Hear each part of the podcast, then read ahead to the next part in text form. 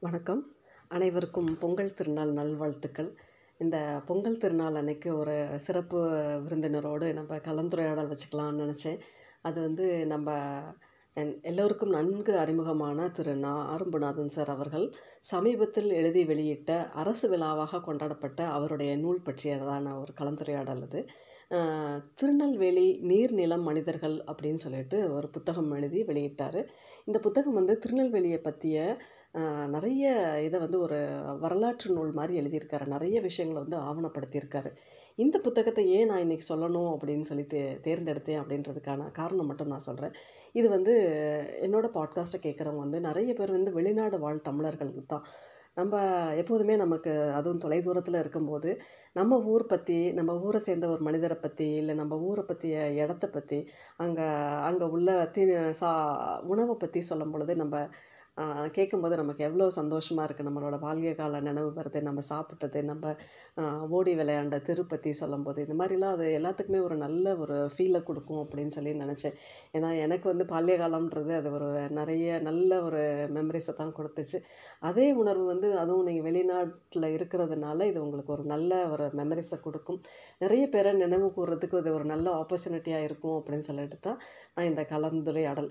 இந்த புத்தகத்தில் என்ன சொல்லியிருக்காரு அப்படின்னு சொல்லி பார்த்தோம்னா அதை மூணாக பிரிச்சிருக்காரு. நீர் நிலம் மனிதர்கள். நீருன்னும் போது தாமிரபரணி ஆற்று தண்ணியோட சுவைக்கு ஈடே கிடையாது. அதை வந்து அரபு நாட்டிலேருந்து வந்த ஒரு கூட்டம் வந்து முஸ்லீம் ஒரு குரூப்பாக வராங்க. எண்ணூற்றி இப்போ நாற்பத்தாறில் வந்து அந்த தாமிரபரணி ஆற்றுல காலை வச்சு தண்ணி மூண்டு குடிக்கிறாங்க.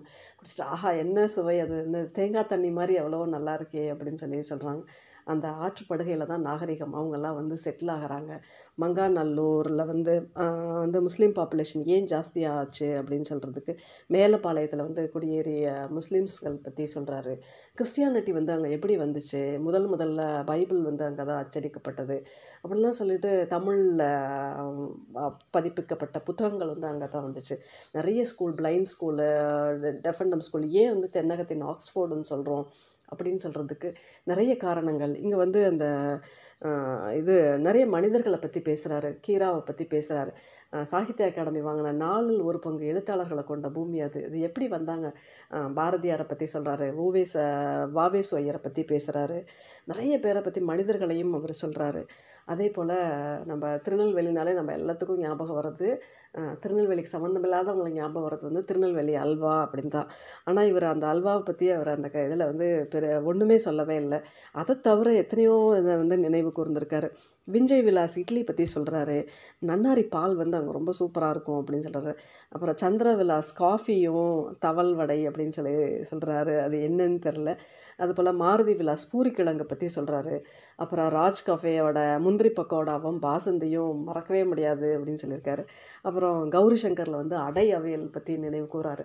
அதை சொல்லும் பொழுதே நம்ம எல்லாத்துக்குமே நம்மளோட பால்ய காலம் நம்ம ஒரு தடவையாவது அந்த அந்த ஹோட்டலில் போயிருப்போம். இல்லை அந்த தெரு வழியாக போயிருப்போம். ஆரம் கேவி பற்றி சொல்கிறாரு எல்லார் வீட்லேயும் அந்த ஆரம் கேவியோட ஒரு மஞ்சள் பையாவது நீங்கள் பார்க்கலாம்னு சொல்கிறார் பத்தமடை பாயை பற்றி சொல்கிறாரு எல்லாமே ஒவ்வொரு அந்த அங்கே இருக்க பாலத்தை பற்றி சொல்கிறாரு அந்த பாலம் கட்டினதுக்கான பின்னணியை வந்து சொல்கிறாரு உமறு புலவர் வந்து நமக்கு எல்லாத்துக்குமே ஸ்கூல்லலாம் படிச்சிருப்போம். உமறு புலவர் எழுதின சீரா புராணம் ஆனால் அதுக்கு எழுதுறதுக்கு ஒரு பின்னணி இருந்துச்சு அப்படின்னு சொல்கிறாரு நெல்லையில் தடுப்பணைகள் பற்றி அணைகள் வந்து எத்தனை இருக்குன்னு தெரியும்? பதினோரு அணைகள் இருக்குது ஒரு அணை மட்டும்தான் ஆங்கிலேயர்கள் காலத்தில் கட்டப்பட்டது. மற்றதெல்லாம் சுதந்திரத்திற்கு பிறகு கட்டப்பட்ட அணைகள்.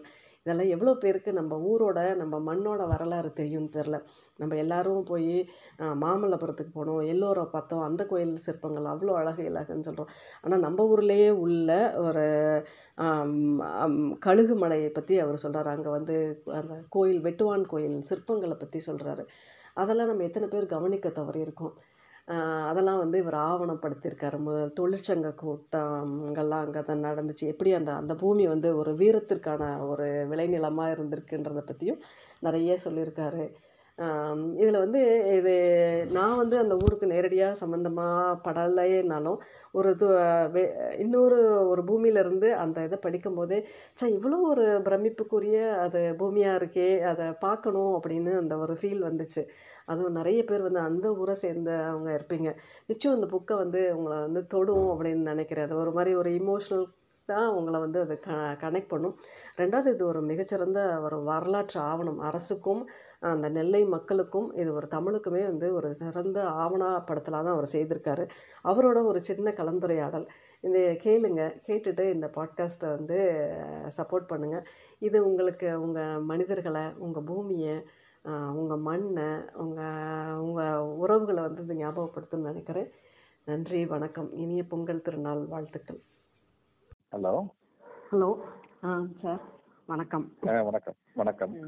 தமிழ் ஆடியோ புக்ஸ்ன்ற பாட்காஸ்ட்க்கு உங்களை அவங்களோட சந்தித்து பேசிகிட்டு இருக்கோம். அதில் தமிழ் சிறுகதைகளின் வளர்ச்சியும் ஆளுமைகளின் பங்களிப்பும் பற்றி தான் நம்ம இதுவரை பேசிகிட்டு இருந்தோம். இதில் இந்த தடவை வித்தியாசமாக சரி உங்களோட புத்தகம் சமீபத்தில் வெளியான திருநெல்வேலியின் நீர்நிலம் மனிதர்கள் பற்றி கொஞ்சம் பேசலாம் அப்படின்னு சொல்லிட்டு. ஏன்னா நம்மளோட நேயர் வந்து நிறைய வெளிநாடு வாழ் ல இருக்காங்க. ஸோ அவங்களுக்கு இது ரொம்ப உபயோகமா இருக்கும் அப்படின்ட்டு சரி அதை பத்தி உங்கள்கிட்ட கேட்கலாம் அப்படின்னு சொல்லிட்டு அரசு வந்து இந்த வெளியிட்டு அரசு தன்னை கௌரவப்படுத்தி கொண்டது தமிழக அரசு. அது மாதிரி உங்களோட பேசி இந்த புத்தகத்தை அறிமுகம் செய்யறது மூலமா இது என்னோட பாட்காஸ்ட்டுக்கும் இது ஒரு பெருமை. கௌரவமா இருக்கும் அப்படின்னு நான் பர்சனலா ஃபீல் பண்ணேன். அதனால தான் உங்களோட இந்த கலந்துரையாடல். நன்றி நன்றி. பேச சொல்லுங்க சொல்லுங்க. இந்த புஸ்தகம் இப்பதான் வெளியிடப்பட்டது.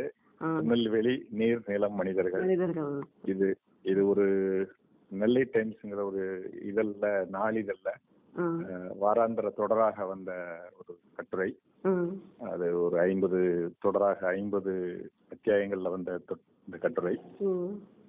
இது வந்து நெல்லையினுடைய நெல்லையினுடைய வரலாறு பல பலர் எழுதியிருக்காங்க உம் திருநெல்வேலி கால்டுவல்லூர் எழுதியிருக்கிறாரு கலெக்டர் பேட் ஒன்று எழுதியிருக்கிறாரு வண்ணதாசன் எழுதியிருக்கிறாரு கலாபுரி அவன் எழுதியிருக்கிறாரு சுகா எழுதியிருக்கிறாரு. இப்படி ஒவ்வொருவரும் ஒரு இது போக வேற அறிஞர் தமிழறிஞர் சோமலே அவர் எழுதியிருக்கிறாரு. பிறகு குறுகுதாச பிள்ளை அப்படின்னு ஒருத்தர் எழுதியிருக்கிறாரு. நெல்லை சரித்திரத்தை பலர் எழுதியிருக்கிறாங்க.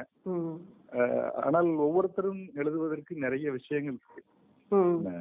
அவரவர் பார்வையில பார்க்கும்போது இந்த நெல்லை நெல்லை மாவட்டம் இதுல சொல்ல வேண்டிய விஷயங்கள் நிறைய இருக்குது. நான் பார்த்த அளவுல நான் உணர்ந்த அளவுல சில விஷயங்களை சொல்லணும் அப்படிங்கிற அளவுல நான் சொல்லியிருக்கேன். பல விஷயங்கள் பழசாவும் இருக்கலாம். சில விஷயங்கள் சொல்லப்படாத தகவலும் இருக்கு. ரெண்டாவது வரலாற்றை வந்து கொஞ்சம் சுவாரஸ்யமா சொல்லணுங்கிறதுக்காக சில கதை வடிவத்துல சில இடங்கள்ல சொல்லி அது இருந்துச்சு சார் ரொம்பவே உண்மையிலுமே நான் வரலாறு வந்து எல்லாத்துக்குமே ஒரு போர் அடிக்கிற விஷயம் தான். அதை வந்து ஒரே ஸ்டேஜில் நான் எனக்கு ஏழரை மணி நேரம் ஆச்சு. அதை படித்து முடிச்சுட்டு தான் அது ஒரு ஓவர் நைட்ல படிச்சது. ரொம்ப அதை இவ்வளோ இன்ட்ரெஸ்டா இவ்வளோ சுவைப்பட சொல்ல முடியுமா அப்படின்னு எனக்கு தெரியலை. நான் இது ஒரு வரலாற்று நூல்கள் வந்து என்னை பெருசாக இம்ப்ரெஸ் பண்ணதே இல்லை. பட் ஆனால் இது ரொம்ப நல்லா இருந்துச்சு. அப்படியே நெ நெல்லை போய் பார்க்கணும் அப்படின்னு நிறைய தோணுச்சு. சார் இவ்வளோ நல்ல எல்லா ஒரே ஒரே ஒரே வாசிப்புல வாசிட்டீங்களா ஆ ஒரே வாசம் வச்சுட்டேன் எனக்கு அது ரொம்ப அதில் அதை விட்டுட்டு போகவே முடியல. சரி அடுத்து என்ன சொல்றாரு அடுத்து என்ன சொல்றாருன்னு அது ஒரு மாதிரி அது இது மாதிரி இப்படி போட்டுட்டே போயிட்டே இருந்தீங்களா? அப்படி. அது என்னுடைய எழுத்து கிடைத்த வெற்றி நான் நினைக்கிறேன். கண்டிப்பா அது உண்மைதான் அது. உங்களை ஒரு தட்டச்சு கால நினைவுகள் அந்த இலை உதிர்வது போல அப்படின்னு சொல்லிட்டு ஒரு க ஒரு சிறுகதை ஆசிரியர் அப்படி வேற முகத்துல பார்த்துட்டு ஒரு வரலாற்று ஆசிரியரா பார்த்தது வந்து ஒரு புது ஒரு சைடை பார்த்தது ரொம்ப நல்லா ரொம்ப ஆச்சரியமா இருந்துச்சு. இவ்வளவு ஒரு அததான் கேட்கணும்னு நினைச்சேன். உங்களுக்கு இந்த இதை வந்து ஆவணப்படுத்தணும் இதை வந்து இந்த வரலாறை எழுதணும் அப்படின்ற ஸ்பார்க் வந்து உங்களுக்கு எங்க இருந்து இல்லை எது உங்களை வந்து எழுத சொல்லுச்சு இந்த ஒரு வரலாறு எழுதணுன்றது எல்லாத்துக்குமே தோணும் அதில் கதை எழுதலாம் நாவல் எழுத தோணும் பட் வரலாறு எழுதுறதுன்றது ஒரு பெரிய. அது அதாவது அந்த புத்தகத்திலே குறிப்பிட்ட விஷயத்தை தான் நான் திருப்பியும் சொல்றேன். நம்முடைய குழந்தைகளுக்கு நம்முடைய உள்ளூர் வரலாறுகள் சரியாக சொல்லித் தரப்படுறதில்ல. அப்படிதான் நான் சொல்லுவேன். டெல்லியில இருக்கக்கூடிய குதுப் மினாரை பத்தி தெரியும். பைசா நகரத்து கோபுரம் எங்க இருக்குன்னு தெரியும். பாரிஸ்ல இருக்கக்கூடிய அந்த டவர் டவர் தெரியும். ஆனா நம்ம உள்ளூர்ல இருக்கக்கூடிய பாளையங்கோட்டையில நான் இருக்கிறேன். பாளையங்கோட்டையில கோட்டை இருக்குதான்னு நான் குழந்தைகள்ட்ட கேட்டா இல்ல அப்படிங்காங்க. கோல கோட்டையினுடைய ஒரு சில பகுதிகளாவது எங்கேயாவது நீங்க பாத்திருக்கீங்களான்னா இல்லவே இல்லையே இந்த ஊர்ல கிடையாது அப்படிங்காங்க. அப்போ இது ஒரு இருக்கு. கோட்டை இருக்குதான்னா இருக்குது. ம், பெரியவர்களுக்கே தெரியாது. அப்போ. பெரியவர்களுக்கு தெரிஞ்சா தானே குழந்தைகளுக்கு தருவாங்க. அப்போ நம்முடைய உள்ளு குழந்தை வந்து ரயில்வே ஸ்டேஷன்ல தவறி போயிடுச்சு. அப்பா அம்மாவிடம் இருந்து பிரிஞ்சது எங்கேயாவது வெளியில வெளியே போயிடுச்சுன்னா தன்னுடைய வீட்டுக்கு வரக்கூடிய பஸ் எது எந்த பேருந்துல ஏறி போகலாம். எந்த ஆட்டோல ஏறி நம்ம தெரு பேர் என்ன நம்ம சரியாக சொல்ல முடியுமா அப்படின்னு கேட்டான்னா அதுல பெரும்பாலும் தோல்விதான். குழந்தைகள் வந்து ஆட்டோலயே பிராய்லர் கோழிகள் மாதிரி அடைச்ச ஆட்டோலயே அல்லது பேருந்துலயே போயிட்டு அப்படி வராங்க. தன்னுடைய சொந்த வீட்டு அட்ரஸ் நிறைய குழந்தைகளுக்கு தெரியாது. அப்போ உள்ளூர் வரலாறுகளை சொல்லித் தரணும். உள்ளூர் வரலாறுகளை சொல்லும்போது அதனுடைய முக்கியத்துவம் தெரியும். இப்போ திருநெல்வேலிக்கு பக்கத்துல இருபது கிலோமீட்டர் தொலைவில் ஆதிச்சநல்லூர் இருக்குது. ஆதிச்சநல்லூர்ங்கிறது இந்தியாவிலேயே முதன் முதலாக தொல்லியல் ஆய்வு நடைபெற்ற இடம். இந்தியாவிலேயே தொல்லியல் வெளிநாட்டிலிருந்து வந்த யாக்கோர் என்ற ஜெர்மனியை சேர்ந்தவர். ஆயிரத்தி எண்ணூத்தி எழுபத்தி ஆறுல வந்து இங்க ஆய்வு செஞ்சிருக்காரு ஆ. அப்போ அவ்வளவு முக்கியமான இடம் அதற்கு பிறகு இன்னொரு பிரெஞ்சுக்காரர் ஒருத்தர் வந்தாரு. அப்புறம் ஆயிரத்தி தொள்ளாயிரத்தி ரெண்டுல அலெக்சாண்டர் ரியோ அப்படிங்கிறவர் பண்ணாரு. இவங்கெல்லாம் வெள்ளக்காரங்க. அதற்கு பிறகுதான் இந்தியாவில சுதந்திரத்திற்கு பிறகு. ஆதிச்சநல்லூர் ரெண்டாயிரத்தி ஒண்ணுல ஆய்வு நடந்தது. சத்தியமூர்த்தி தலைமையில. அதர் அப்படி ஆய்வுகள்லாம் நடந்து தொன்மையான மனிதர்கள் வாழ்ந்த இடம் இது அவர்கள் பயன்படுத்தின குருவாள்கள் இரும்பு கோடரிகள் அங்க இருக்கக்கூடிய எலும்புக்கூடுகள் மண்பானைகளை கிடைச்ச பல்வேறு பொருட்கள் தலையில கட்டின அந்த ஒரு பட்டம்னு சொல்லுவாங்க. தங்கத்துல கட்ட பட்டம். அதெல்லாம் வந்து இப்பவும் சில கல்யாணங்கள்ல நடக்குது. அதற்கான ஆதாய ஆதாரங்கள் பூரா அந்த ஆதிச்சநல்லூர் ஆய்வுல கிடைச்சிருக்கு. அப்போ இதெல்லாம் இவ்வளவு பெருமை வாய்ந்த இடம். திருநெல்வேலியில இருந்து இருபது கிலோமீட்டர் தொலைவில் இருக்கு. அங்க ஆய்வு நடக்கும்போது கூட யாரும் போய் பார்த்தது இல்ல குழந்தைகளுக்கு ஆதிச்சநல்லூர்னா தெரியாது. எங்க இருக்குன்னு தெரியாது. ம். அந்த வழியா திருச்செந்தூர் போறாங்க. சிறுவைகுண்டம் போறாங்க. நவதிருப்பதி போறாங்க. ஆனா போற வழியில தான் இருக்கு ஆதிச்சநல்லூர்ங்கிற ஒரு இடம். ஆதிச்சநல்லூர் இருக்கக்கூடிய வரலாறு தெரியாது. சமீபத்துல சிவகலையில கூட தொல்லியல் ஆய்வு நடந்தது. அதுவும் அது பக்கத்துல தான். ஓ. அந்த தொல்லியல் ஆய்வு நடக்கும்போது நம்முடைய குழந்தைகளை கூட்டு போய் அங்க காமிச்சிருந்தோம்னா. அந்த புதையுண்டு இருக்கக்கூடிய அந்த மண்பானைகள் அந்த தாலிகள் முதுமக்கள் தாலிகள் இதெல்லாம் பார்த்து அவர்களுக்கு நேரடியா சொல்லும் போதுதான். இதுல ஏராளமான விஷயங்கள் இருக்கு. இந்த தொல்லியல் தடங்கள்ல இருந்து ம். தாயக்கட்டைகள் கிடைச்சது உட்பட அவர்கள் செங்கற்சோர்களை எப்படி பயன்படுத்தினார்கள் உட்பட நம்ம அவங்க சொல்லும் போது. தமிழனுடைய தொன்மை தெரியும்.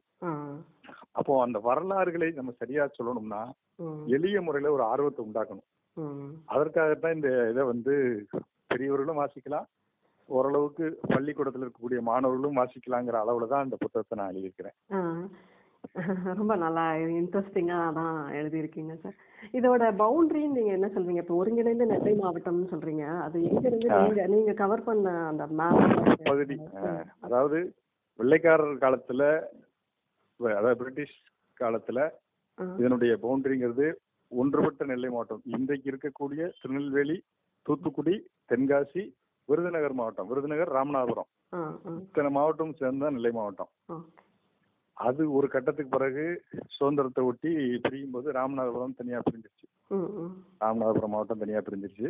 அது பல சிவகங்கை விருதுநகர் மாவட்டம் அப்படி தனித்தனியா போயிடுச்சு ஆனா இந்த மாவட்டம் வந்து ஆயிரத்தி தொள்ளாயிரத்தி எண்பத்தாறுக்கு பிறகுதான் தூத்துக்குடி எல்லாம் பிரியுது நான் நான் ஏற்கனவே சொன்ன மாதிரி தான் இன்றைக்கு இருக்கக்கூடிய திருநெல்வேலி தென்காசி தூத்துக்குடி மாவட்டம் ராமநாதபுரம் மாவட்டம் சிவகங்கை எல்லாம் சேர்ந்தது.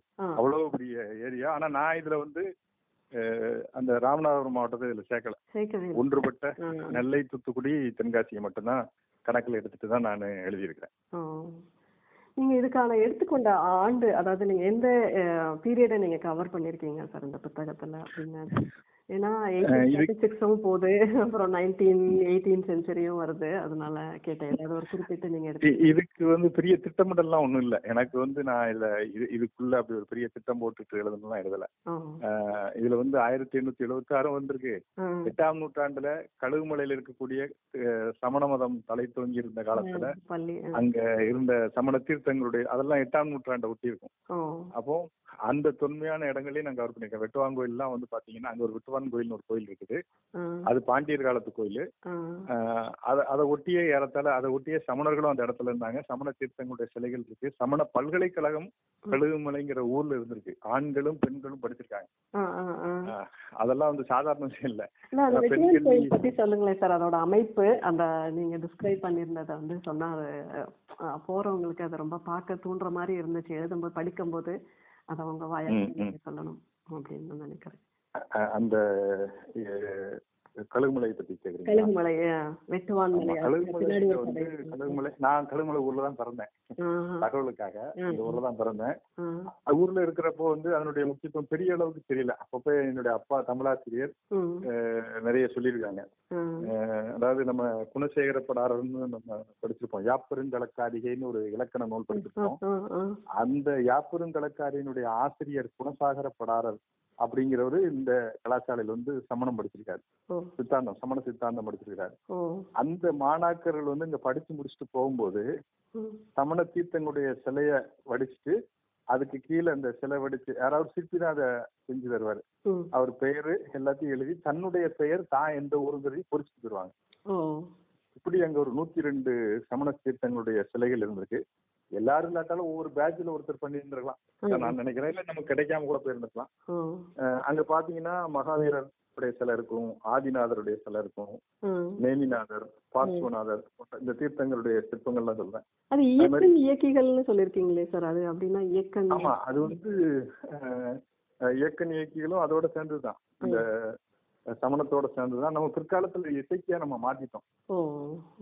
ஓ இயக்கன் இயக்கி அது நம்ம இசைக்கு இசைக்கியமா அதை ஓ. பல இடங்கள்ல அந்த கோயில்களை வந்து பெண் அதாவது சமணத்தை இந்து மதம் வெற்றி கொள்ளும் போது அல்லது அது சமணத்தை வீழ்த்தி விட்டு இந்து மதம் அஹ், ஸ்தாபிக்கப்படும் போது ஸ்தாபிக்கப்படும் சொல்லக்கூடாது. மீண்டும் வந்து தன்னை நிறுத்த த- நிலைநிறுத்தி கொள்ளும் போது. இந்த கோயில்களையே மாத்திருக்காங்க. அந்த மாதிரி எல்லாம் நடந்திருக்குது இப்படி அங்க இருக்கக்கூடிய பத்மாவதி அம்பிகா போன்ற இயக்க நீக்கின்னு சொல்றீங்க இவங்கெல்லாம் அந்த சிலையெல்லாம் பின்னால வேற மாதிரி மாறி இந்த அந்த கோயில்கள்லாம். அப்படி. அங்க அதே மாதிரி அங்க கோயிலோட தென்மேற்கு சரிவுல வந்து வெட்டுவான் கோயில் ஒரு கோயில் இருக்கு. இது பாத்தீங்கன்னா மகாராஷ்டிரா மாநிலத்துல இருக்கக்கூடிய ஆஹ் அந்த கைலாசநாதர் கோயில்னு சொல்லுவாங்க. அத மாதிரியே டைப்ல. திராவிட கலைப்பாணியில கட்டப்பட்ட ஒரு ஒரு அற்புதமான கோவில். இது வந்து ஒரே கல்லுல உருவாக்கியிருக்காங்க யோசிச்சு பாருங்க ஒரு மலையை குடஞ்சி ஒரே கல் அந்த ஒட்டுமொத்த கோபுரமும் ஒரே ஒரு பாறை. அதுவும் பா- பாறையை குடஞ்சி செஞ்சிருக்காங்கிறது. சாதாரண விஷயம் கிடையாது. இத வந்து ஒரு அதுல நிறைய புனை கதைகள்லாம் உண்டு ஒரு சிற்பி செஞ்சாரு. மலையில அந்த அதுல நிறைய புனை கதைகள்லாம் உண்டு அப்பாவும் ஒருத்தர் மேல பண்ணிட்டு இருந்தாரு சமண சிற்பியா பண்ணிட்டு இருக்கும்போது. அங்க இருக்கக்கூடிய சிற்பங்களை செதுக்கிட்டு இருக்கும்போது அஹ், ஒருத்தர் பையன் ஒருத்தன் சின்ன வயசுல காணாம போயிட்டான். அவனை அவனை திருப்பி கிடைக்கல அந்த சோகத்துல தான் அவர் வந்து சிற்பங்களை செதுக்கிட்டு இருந்தாரு ம். இப்போ மலைச்சரிவுல இன்னொரு சரி யாரோ ஒருத்தர் புதுசா ஒரு ஊருக்கு வந்த ஒரு சிற்பி வந்து ஏதோ சிற்பங்களை செதுக்கிறான்னு கேள்விப்பட்டு ஒரு ஆத்திரத்துல இருந்தாரு நம்ம ஊர்ல நம்ம தான் சிரிச்சு இன்னொருத்தர் யாரு வந்து நமக்கு போட்டியா நிக்கான்னு ஆனா பார்க்காமலே இருந்தாரு பிறகு இவர் சிற்பம் செதுக்கும் போது அதே சமயத்துல அங்கேயும் சத்தம் கேட்கும் இவர் ஓய்வு எடுக்கும்போது பாத்தீங்கன்னா அந்த சத்தம் கேட்டுக்கிட்டே இருக்கும் யார் அப்படி வந்து இப்படி பண்றாங்கன்னு அங்க இருந்து தன்னுடைய உளியை தூக்கி வேகமா கீழே எறியும் போது அவ்வளவு உசரத்துல இருந்து வந்து இந்த மலை சரிவில் இருக்கக்கூடிய இந்த இன்னொரு இளம் சிற்பியோட தலையில பட்டு. கழுத்துல விட்டுப்பட்டு அவன் அந்த இடத்துல இறந்து போறான் அப்பான்னு அலறிட்டு போறான் வந்து பார்த்தா அவருடைய பையன் அப்படிம்பாங்க. அதனால அந்த சிற்பங்கள் பாதியிலேயே நிற்கும் இப்பவும் அந்த கோயில்ல பாத்தீங்கன்னா. அந்த வெட்டுவான் கோயில் இருக்கக்கூடிய சிற்பங்கள் அரைகுறையா தான் இருக்கும். முழுமையடையல. அப்போ இதெல்லாம் புனைகதை எந்த அளவுக்கு உண்மைன்னு சொல்ல முடியாது அது வந்து பாண்டியர் காலத்துல நடந்த ஏதாவது போர்கள் இதெல்லாம் காரணமாக அதை தூக்கி வச்ச மன்னன் பாதியிலே நிப்பாட்டிட்டு கூட போயிருந்திருக்கலாம். இப்படியான கதைகள் உள்ளூர்ல வந்து நிறைய கர்ண பரம்பரை கதைகள் இந்த மாதிரிலாம் நிறைய உண்டு. அப்படி அங்க இருக்கக்கூடிய அந்த அந்த அந்த அந்த கோயிலினுடைய விமானப்பகுதியில பாத்தீங்கன்னா தாமரை புட்டு மாதிரி இருக்கும். கீழே யாழி சிற்பங்கள் இருக்கும் இப்படி ஏராளமா அந்த இசைக்கருவிலை இசைக்கக்கூடிய அந்த பூதகணங்கள். அந்த நான்கு மூலைகளிலும் இந்த இளமங்கையினுடைய சிற்பங்கள் சிங்கமுக சிற்பங்கள் இப்படி நிறைய அதுல பாத்தீங்கன்னா தட்சிணாமூர்த்தி மிருதங்க தட்சிணாமூர்த்தின்னு ஒருத்தருடைய சிலை இருக்கும். மிருதங்க வாசிக்கிற தட்சிணாமூர்த்தி அநேகமா எங்கேயும் இருக்காது இந்த இந்த இந்த கோயில்ல இந்த கோபுரத்துல உண்டு. அதே மாதிரி சூரியனுடைய மனைவியான ஸ்வர்ச்சலை சந்திரனுடைய மனைவியான ம். அஹ் உஷி சுவாகா தேவி இவங்களுடைய சிலைகள்லாம் அந்த கோபுரத்துல இருக்கும். அவ்வளவு அற்புதமான கோபுரம் ஒரே ஒரு கல்லுல. அதுதான் அதிசயம் இந்த மகாபலிபுரம் இதெல்லாம் கூட ரொம்ப ஃபேமஸா பேசிக்கிறாங்க. ஆனா இத பத்தி நீங்க எழுதியிருக்கும் போது தான் உண்மையுமே நான் கேள்விப்பட்டு தெரியல. இது எல்லாத்துக்குமே அங்க இருக்கவங்களுக்கு தெரிஞ்சிருக்கா? என்னன்னு எனக்கு தெரியல. இல்ல இல்ல இது இது வந்து தெரிஞ்சிருக்கு தெரியாம இல்ல ஏன்னா மத்திய அரசு வந்து இதுக்கு நிதி ஒதுக்கி இருக்காங்க சுற்றுலாத்துறையில கழுகுமலை கோபுரம் அந்த கழுகுமலை கோயில் வந்திருக்கு. இந்த மத்திய வரலாறு எல்லாம் நமக்கு படிக்கிறோம்ல சார். வரலாறு எல்லாம் இத பத்தி சொல்லவே இல்லையே. வரலாறுல இல்ல. வரலாறுல பாடப்புத்தகத்துல. ஏன்னா. பல்லவர்கள் தான் வந்து சிற்பக்கலையில சிறந்து நம்ம இப்ப படிச்சிருக்கோம். பல்லவர் காலத்துல சமகாலத்துல பாண்டியர்கள் இதை பண்ணிருக்காங்க. அதுதான் இது வெளியே தெரியாமலே இருக்கு. ஆமா இது பாண்டியர்கள் பண்ணது. பல்லவர்கள் கிடையாது. பல்லவர்கள் பூரா அந்த காஞ்சிபுரம் அந்த பக்கத்தெல்லாம் இருந்தாங்க இந்த பக்கம் வரல. ஆனால் அது சமகாலத்துல பாண்டியர்களும் அந்த கலையை கற்றுக்கொண்டு இங்க பண்ணிருக்காங்கிறது தான் இதுல இருந்து தெரிய வருது. இது இன்னும் கொஞ்சம் பரவலா போகணும். இன்னும் அந்த சுற்றுலாத்துறையை பெருக்கணும். மக்கள் அதிக அளவுல வரணும். அந்த கவனத்திற்கு கொண்டு போகணும் தான் நான் இதை ஏற்கனவே நிறைய பேர் எழுதியிருக்கிறாங்க. நான் நான் பார்த்த என்னுடைய கழுகுமலையை என்னுடைய பாணியில நான் அதை எழுதியிருக்கிறேன். ரொம்ப நல்லா இருந்துச்சு அப்புறம் அந்த கிளாரிண்டா சர்ச் பத்தி சொல்லுங்களேன் சார். அது ஆமா. அதாவது இன்ஃபர்மேஷனா இருந்துச்சு. ஆமா. தென்னிந்தியாவுல வந்து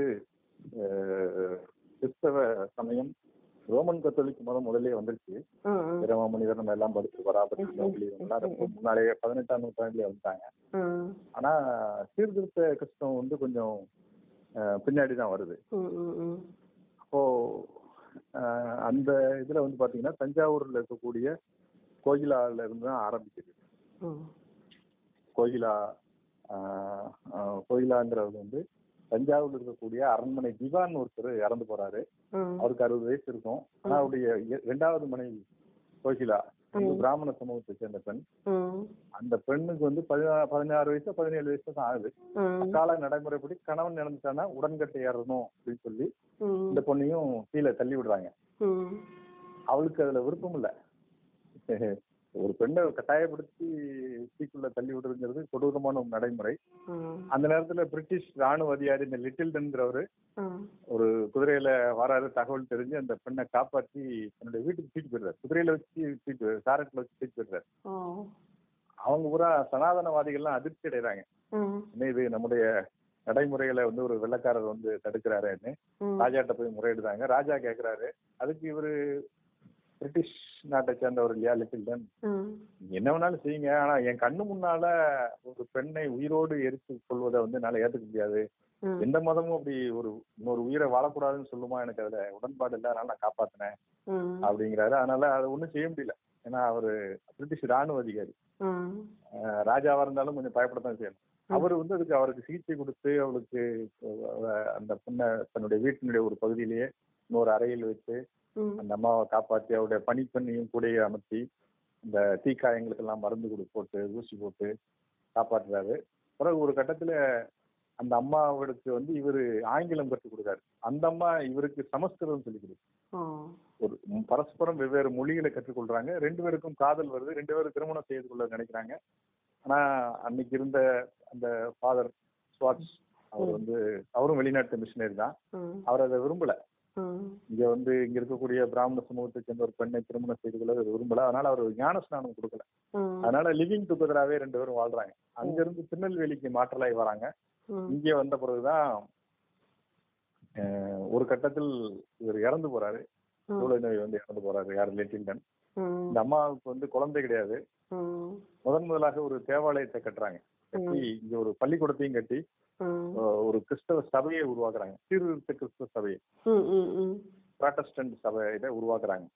அப்படி உருவானது தான் இந்த கிளாரிண்டா சர்ச்சு அது அது வந்து பாத்தீங்கன்னா ஆயிரத்தி எழுநூத்தி எண்பது வாக்குல அந்த சர்ச்சை கட்டினது.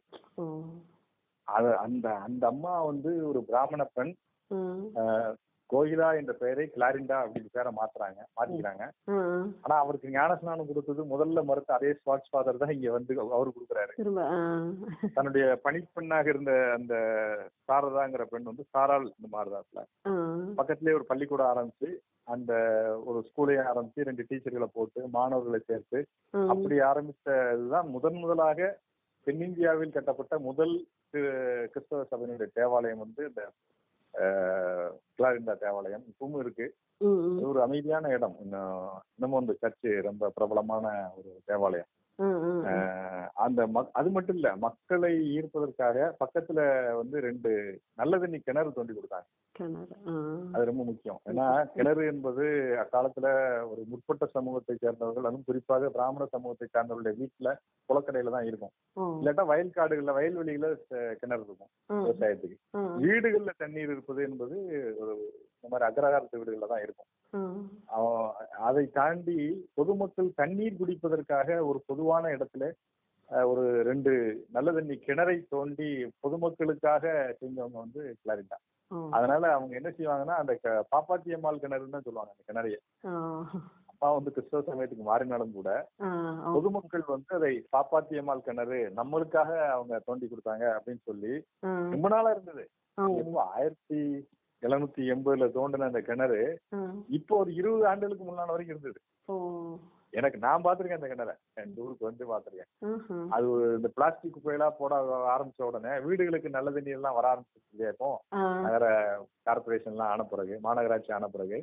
வீடுகளுக்கு தண்ணீர் வந்துருச்சு மக்கள் அதை குப்பை தொட்டி மேல அந்த கிணறை பயன்படுத்தினதுனால அதை மூடிட்டாங்க அது ஒரு வரலாற்று சின்னம் அதை மூடி இருக்க கூடாது ஆனால் ஒரு வரலாற்று சின்னம் ஏன்னா பொதுமக்களுக்காக தோண்டப்பட்ட அந்த கிணறு அது ஒண்ணு ஜெயில் ஜெயில் கிணறுமாங்க இன்னொரு கிணறு. அது வந்து அருங்காட்சியகத்துக்குள்ள இருக்குது. இருக்கக்கூடிய அருங்காட்சியகத்துல. அப்படியான ஒரு பாரம்பரியமான ஒரு தேவாலயம் இந்த கிளாரிண்டா தேவாலயம்.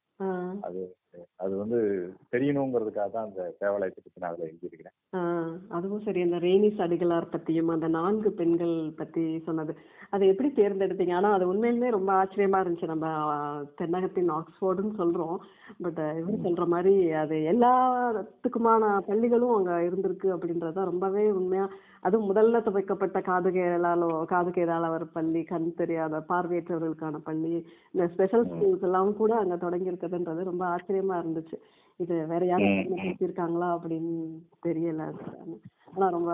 படிக்கும் போதே ரொம்ப இதா இருந்துச்சு. அதை ரேணி சடிகளாரை பத்தி நீங்க சொல்லணும் சார் கொஞ்சம் இதை ஆவணப்படுத்துறதுக்காக தான் கேட்குறேன் அதாவது ரேனிய செடிகளார் வந்து அது ஒரு மிஷனரி அவருமே பிரஷ்யா தேசத்திலிருந்து வந்தவர். ஐரோப்பாவிலிருந்து. சமய பிரச்சாரத்துக்கு வந்தவர் தான் அவருமே. அவருமே சீர்திருத்த சபையிற்காகத்தான் வந்தவர். நிறைய பேர் திருநெல்வேலினா ஜாதி தகராறு இப்பவும் இருக்கக்கூடிய ஊருன்னு சொல்லுவாங்க. இப்பவும் நிறைய பேருடைய மனசுல ஜாதி பிரச்சனைகள் தலை தூக்கக்கூடிய மாவட்டம் நெல்லை அப்படின்னு சொல்லுவாங்க இல்லையா? அவர் இருநூறு ஆண்டுகளுக்கு முன்பு அவர் வரும்போதே அது இருக்கு. முக்கியம். ஆயிரத்தி எண்ணூத்தி இருபது வாக்குல வராரு. அவர் சென்னையில வராரு. சென்னையில இருந்து இங்க வராரு.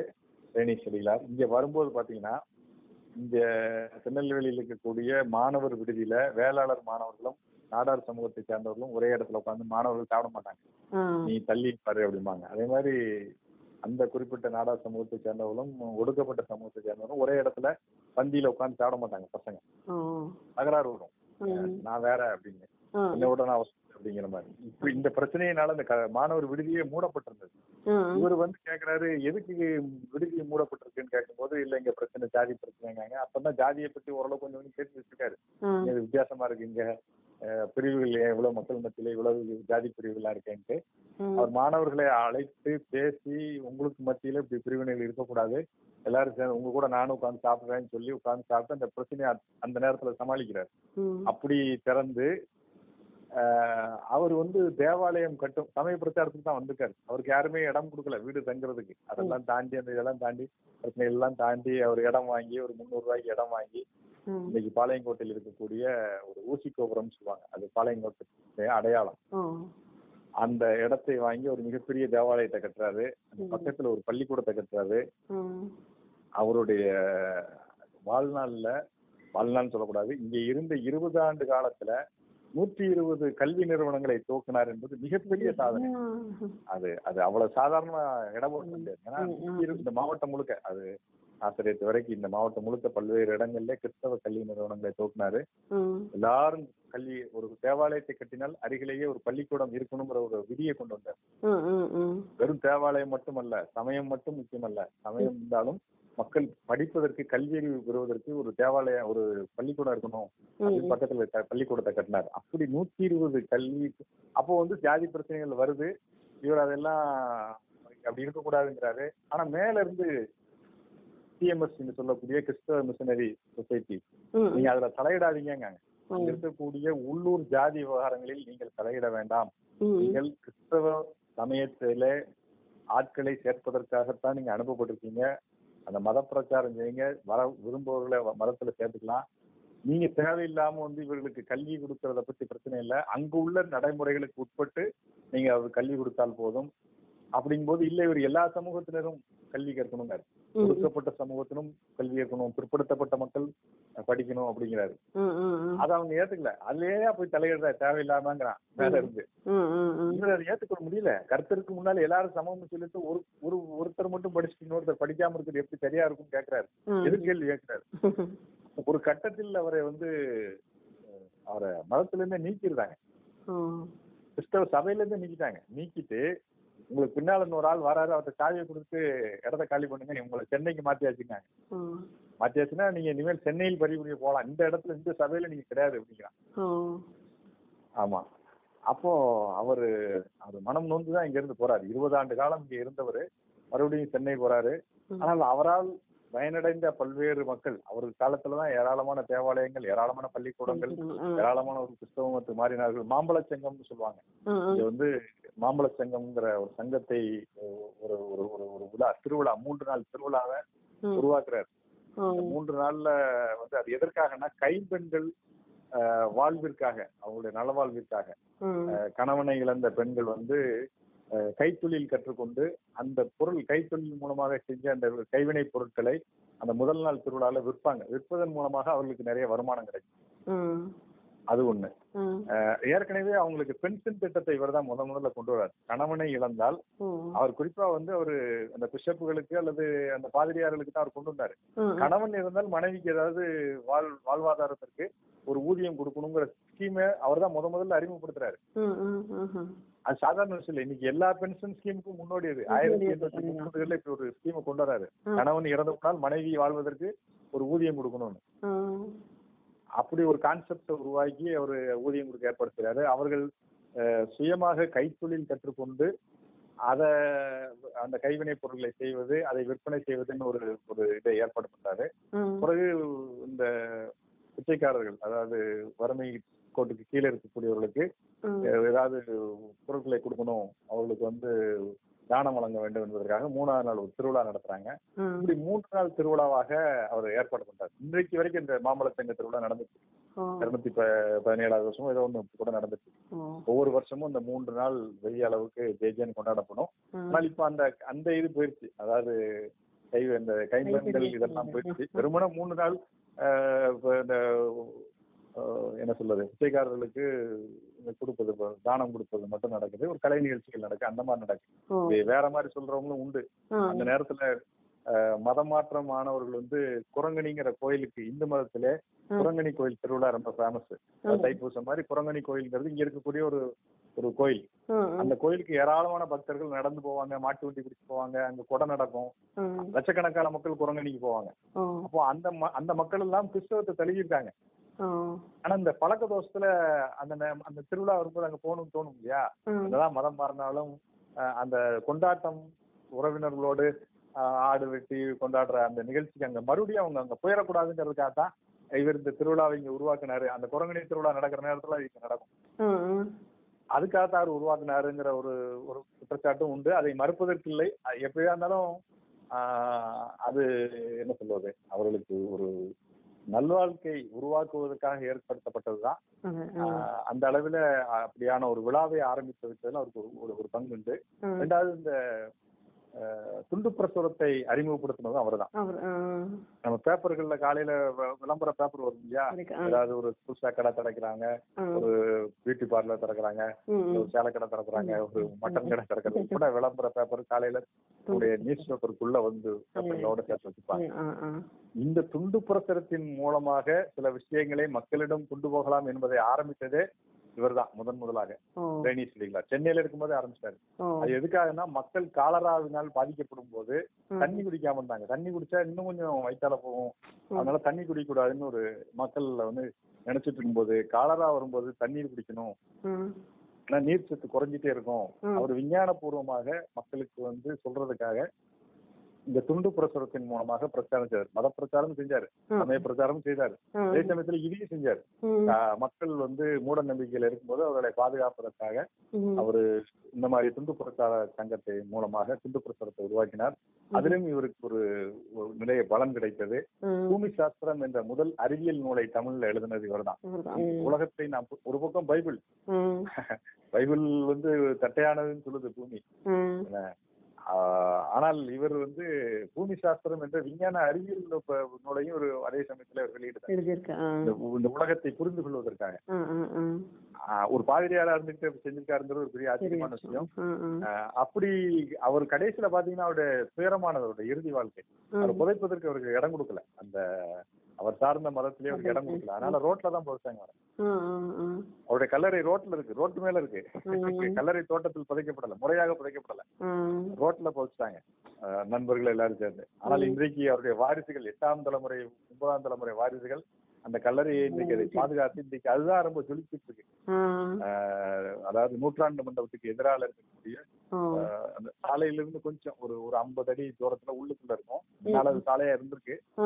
பின்னால இப்ப மாறும்போது அங்க சில கட்டடங்கள் வந்ததுனால அந்த சாலை தெருக்குள்ள கொஞ்சம் இருக்கிற மாதிரி இருக்கும். இந்த நூற்றாண்டு மண்டபத்துக்கு எதிரால சித்தா கல்லூரிக்கு எதிரால தான் அவருடைய கல்லறை தோட்டம் இருக்கிறது. அவருடைய கல்லறை மட்டும் அங்க இருக்கும். அவரோடு இருந்த நாய் இறந்து போன நாயையும் அதுல சேர்த்து வளர்த்துப்பாங்க. அவர் ஒரு முக்கியமான ஆள். ஒரு திருநெல்வேலியை பொறுத்த ஒரு முக்கியமான ஒரு மிஷினரி. அதனால ரேணி செடிகளாரை பத்தி இதுல ஒரு அத்தியாயம் இருக்கு. எனக்கு அந்த நெல்லை வந்து ஏன் இவ்வளோ அந்த தமிழ்ல மு- முதல் படம் தமிழ் காசு இங்கே தான் அடிக்கப்பட்டிருக்கு. அந்த ப- தமிழ் புத்தகம் நூல் பைபிள் வந்து இங்கே தான் இன்ட்ரடியூஸ் ஆயிருக்கு. இப்படி நிறைய விஷயம் முதல் முதல் ப்ரொடஸ்டன் தேவாலயம் இங்கே தான் ஆரம்பிச்சிருக்கு. ஆசியாவிலே ரெண்டாவது ஸ்கூல் இங்கே தான் காது கேளாதோர் பள்ளி. இப்படி எல்லாமே வந்து ஏன் அந்த நெல்லை பூமி அது என்னத்தை அட்ராக்ட் பண்ணுச்சு? ஏன் அது வந்து அது இருந்துச்சு நான் யோசிச்சு பார்த்தா எனக்கு தெரியவே இல்லை. அது என்ன காரணம்? அந்த துறைமுகம் அங்க இருந்தது தானே ஏன்னா தமிழ்நாடுன்னு சொன்னாலே பெரிய க கடல் பகுதி தான் ஒரு நீண்ட கடற்கரை பகுதியை கொண்டது. தான் ஆனா இது நெல்லைய வந்து ஈர்க்க காரணம் என்ன அப்படின்னு சொல்லுங்க சார். அது அதுக்கு காரணம் எப்படி சொல்லன்னு எனக்கு தெரியல. இங்க வந்த மிஷினரிகள் நேரடியாக இங்க வரல. எல்லாருமே சென்னை வந்திருக்காங்க இல்ல தரங்கம்பாடி வந்திருக்காங்க அங்க இருந்து இங்க வந்திருக்காங்க ஆனா இந்த சூழல் அவர்களுக்கு ஏதோ ஒரு வகையில பிடிச்சிருக்கு. இந்த இங்க இருக்கக்கூடிய இந்த தாமிரபரணி கரை சூழல் ஆ. அவர்களுக்கு ஏதோ ஒன்று பிடிச்சிருக்கு. குறிப்பாக கால்டுவெல் போன்றவர்கள் எல்லாம் சென்னையில இருந்து கால்நடையாகவே வந்தார். குதிரையில வந்திருக்காரு கால்நடையா வந்திருக்காரு. அங்க இருந்து மக்களை புரிந்து கொள்வதற்காக எப்படி காந்தியடிகள் இந்தியா முழுவதும் சுத்திட்டு அதுக்கு பிறகுதான் அவர் பெரிய தேசிய தலைவரானார். ரயிலே போனார். அது மாதிரி இவர் நடந்தே சென்னையில இருந்து நடந்தும் குதிரையிலுமாக வந்தவர் கால்டுவல் இந்த மக்களை புரிந்து கொண்டார். தமிழ் மொழியை புரிந்து கொண்டார். இங்க இருக்கக்கூடிய சமஸ்கிருதம் படிச்சாரு ஹிந்தி படிச்சாரு மலையாளம் படிச்சாரு துளு படிச்சாரு. கன்னடம் எல்லாம் படிச்சாரு அவரு. ஆனா அவருக்கு அவர்தான் வந்து ஆழ்ந்து ஒரு பக்கம் சமய பிரச்சாரம் தான் கால்டுவெல்ல பொறுத்தவரையில. ஓ. அவரும் ஒரு மிஷினரி. அவரும் இங்க இருக்கக்கூடிய குறிப்பாக பணையேறி கொண்டிருந்த நாடார் சமூகத்தை வந்து நீ பண ஏறினது போறோம். நீ இத படி. இந்த இந்த ஓலையில் இருக்கக்கூடிய இலக்கியத்தை நீங்க முதல்ல படி. நீங்க எப்ப படிக்க போறீங்க? நீங்க எடுத்து தந்த ஓலையில இத்தனை இலக்கியம் படைச்சிருக்காங்க. இவ்வளவு தொன்மையா இருக்குது. நீங்க எப்ப இதை படிக்க போறீங்கன்னு அவங்களை படிக்க வச்சதுல கால்டுவலுக்கு ஒரு மிகப்பெரிய ராபர்ட் கால்டுவலுக்கு ஒரு மிகப்பெரிய பங்கு இருக்கிறது. அப்படியாக அவர் வந்து அவர்தான் வந்து திராவிட மொழிகளின் ஒப்பிலக்கணம்ங்கிற ஒரு நூல் எழுதினார். திராவிடங்கிற இதை முதல் முதல்ல அவரு வந்து பயன்படுத்தினார் தென்னிந்திய மொழிகள்ல இருக்கிற திராவிட மொழிகள்ல தமிழ் தான் மூத்த மொழி. இந்தியாவில் எத்தனையோ மொழிகள் இருந்தாலும். எல்லாமே சமஸ்கிருதத்திலிருந்து தான் பிறந்தது என்ற கான்செப்டை உடைத்து தென்னக மொழியிலே திராவிட மொழிகளிலே தமிழ் தான் மூத்த மொழி இன்னும் சொல்ல போனால் சமஸ்கிருதத்துக்கு இணையான மொழி இதிலிருந்து மலையாளம் இதிலிருந்து கன்னடம் இதிலிருந்து தெலுங்கு இதிலிருந்து துளு இப்படி உருவான மொழிகள் அதனால் சமஸ்கிருதம் இன்றி தமிழ் தனித்து இயங்குங்கிற கான்செப்டை வந்து முதன் முதலாக வச்சவர் கால்டுவல் சொல்றேன். ஆ. அவர் அழுத்தமா கொடுக்க போய் தான் இன்னைக்கு வந்து தமிழ் செம்மொழியாக ஆயிருக்கிறது. தமிழ் வந்து தமிழ் ஏன்னா அவர் ஆங்கில கட்டுரைகள் நிறைய எழுதினார். ஆங்கில கட்டுரைகள் எழுதினார் ஏன்னா அவர் உலகத்துக்கு யூரோப்பிய நாடு ஐரோப்பிய நாடுகளுக்கு அவர் சொல்றாரு தமிழ் மொழி ரொம்ப தொன்மையான மொழி. அவர் தான் சொல்றாரு செப்பு காசுகள் எடுக்காரு அங்க ம். நீங்க வந்து ஆதிச்சநல்லூர்ல இருக்கக்கூடிய எலும்பு கூடுகளை எல்லாம் பாக்குறாரு. இந்த மண்டர்கள் மண்டையெல்லாம் பார்த்தா நியாண்டர்தால் மனிதர்கள் மாதிரி இருக்காங்களா மண்டையோட வித்தியாசமா இருக்கு. இருக்கக்கூடிய அந்த சிவப்பு மண்ணு சாயர்புரம் பக்கத்துல அங்க அந்த ஓரி பக்கத்துல எல்லாம் பாத்தீங்கன்னா செக்கச்சேவேல்னு மண் இருக்கும். மணல். மணல். கடல் மணல் கடற்கரை மணல் செக்கச்சேவேல் எங்கேயாவது பாத்துருக்கீங்களா உலகத்துல எங்கேயும் கிடையாது. இப்பவும் பாத்தீங்கன்னா. அந்த இடையன்குடியில இருக்கக்கூடிய மண்ணு பாத்தீங்கன்னா செக்க செவேல் இருக்கும். என்னது வித்தியாசமா இருக்கு இந்த மண்ணுல எதுவும் வேற ஏதாவது தாது பொருட்கள் இருக்கா இல்ல வேற ஏதாவது இருக்கா வேற ஏதாவது இருக்காங்கிறதெல்லாம் ஆய்வுக்கு உட்படுத்தி சொன்னவர் அவரு எடுத்துக்கொண்டு போய் காமிச்சவர் அவரு. அப்போ ஏதோ ஒரு வித்தியாசமான இந்த மண் வந்து இந்த தாமிரபரணி பாயக்கூடிய இந்த மண்ணுல ஏதோ ஒரு இருக்கு. அப்படிங்கறத விசேஷத்தை சொன்னவர் அவரு. அதை தொடர்ந்து அவரை அவர் பேரிடு அதே மாதிரி ரேணிய செட்டிகளா இருந்து பல்வேறு மக்கள் இங்க வரும்போது இங்க இருக்கக்கூடிய கலாச்சாரத்தை புரிந்து கொள்கிறார்கள். இந்த மக்களுடைய தொன்மையான வாழ்க்கையை புரிந்து கொள்கிறார்கள். அப்ப நீங்க ஆதிச்சநல்லூர்னா ஒரு முன்னோடியான மக்கள் விவசாயம் தெரிந்த மக்கள் மூவாயிரம் வருஷம் நாலாயிரம் வருஷம் ஐயாயிரம் வருஷம் முன்னாலே இங்க வாழ்ந்திருக்காங்கிறது தானே? அப்போ அதற்கென்று ஒரு தனி பண்பாடு எல்லாம் இருந்திருக்கும் இல்லையா. அவ்வளவுதான். அது அதனுடைய தொடர்ச்சியாக இப்ப உதாரணத்துக்கு இந்த இந்த சாரா டக்கர்ங்கிற ஒரு பெண்மணி தன் தன்னிடமிருந்த தங்கத்தை அனுப்பி இருக்கக்கூடிய பெண்கள் படிப்பதற்காக ஆரம்பிக்கப்பட்ட பள்ளி தான் சாரல் டக்கர் பள்ளி. கல்லூரி எல்லாம் இருக்குது.